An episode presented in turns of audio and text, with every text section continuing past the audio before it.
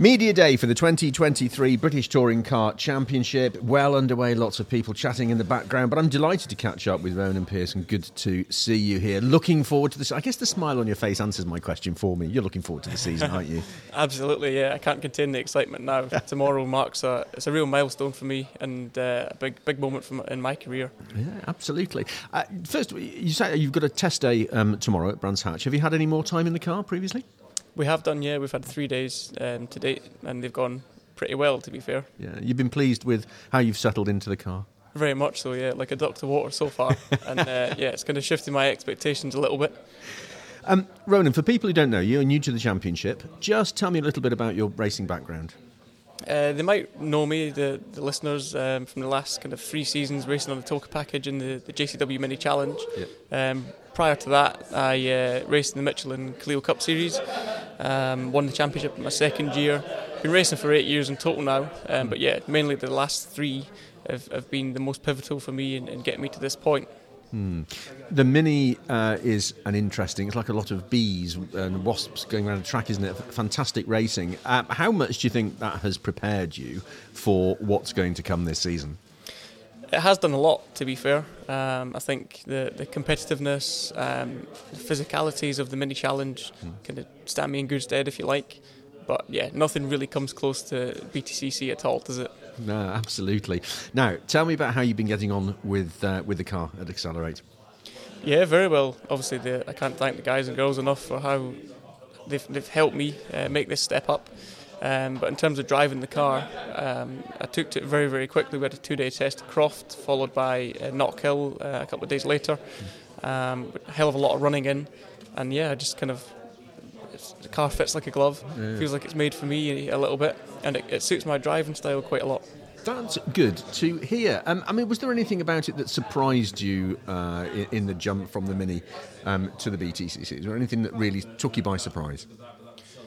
In terms of the, the, kind of top speeds and things like that, no, they didn't at all. But uh, I would more say the weight, uh, the weight transfer, your stopping power, the brakes are incredible. You carry a, a hell of a lot more speed into the uh, approaching the corners, but you can almost brake at the same point as what you would in the Mini. So getting your head around things like that took me half a day maybe. Um, and now I'm just thinking about setups and the handling of the car mainly. Yeah, um, and some other things to contend with this year as well. I mean, new hybrid, uh, new to you as well. How, how, have you got on with that? Because the rules have, uh, or the regulations have changed about deployment of hybrid for this season, um, which is just going to be new to you. So how have you managed with that?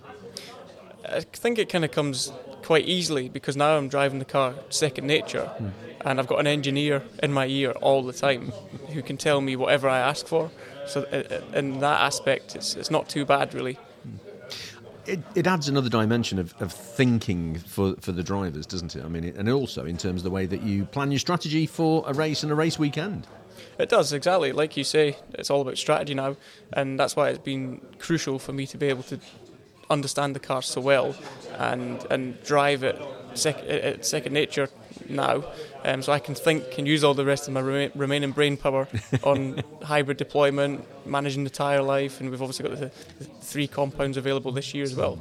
That's going to mix things up, isn't it? The new option tyre with that, that extra compound coming in. That uh, in, increases the, the conversations you have with your engineer and with, and with the team, doesn't it? I mean, you're drawing from a lot of experience within that team as well.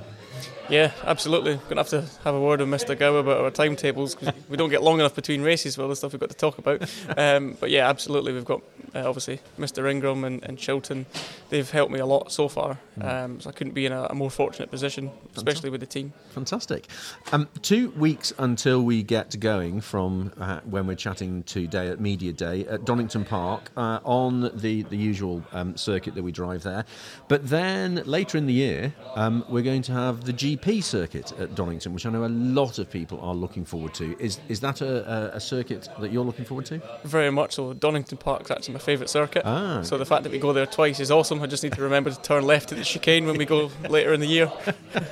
Because that effectively puts two hairpins in, doesn't it? And the Melbourne Loop, and then um, getting back onto uh, onto the pit straight. That's going to that's going to shake things up, isn't it, Ron? It is. It uh, creates two prime uh, overtaking opportunities. That's for sure. Um, usually it's a very, very fast and flowing circuit, Um, but yeah, the fact that we have to properly stop the car, get it down to second gear twice, is going to make for uh, some good entertainment from the span, uh, the fans' spectacle. Absolutely. This year, obviously, is your learning year. Uh, in the British Touring Car Championship, but you must have an idea of, of your own expectations uh, of, of what you want to achieve uh, for this season, and what are they? Absolutely. Um, I think I don't like to always make them public because it, it can only invite pressure. But considering how well we've done pre-season, it does shift your expectation a little to the fact where I now want to achieve point scoring finishes sooner rather than later. Mm. Um, obviously, I'm eligible for the Jack Sears Trophy as well, so we w- would like to secure some silverware uh, in that this year as well. Mm. What's it like fitting into the team with your teammates? Yeah, it's been pretty easy. The guys are so so kind of warming um, and welcoming.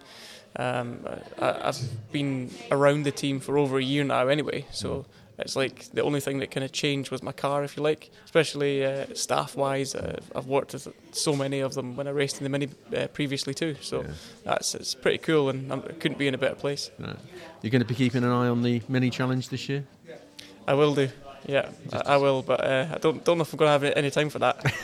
Yeah it's going to be a busy season for you, yeah. but an exciting season. Ronan, it's really good to catch up with you. Have a great season. Thank you so much.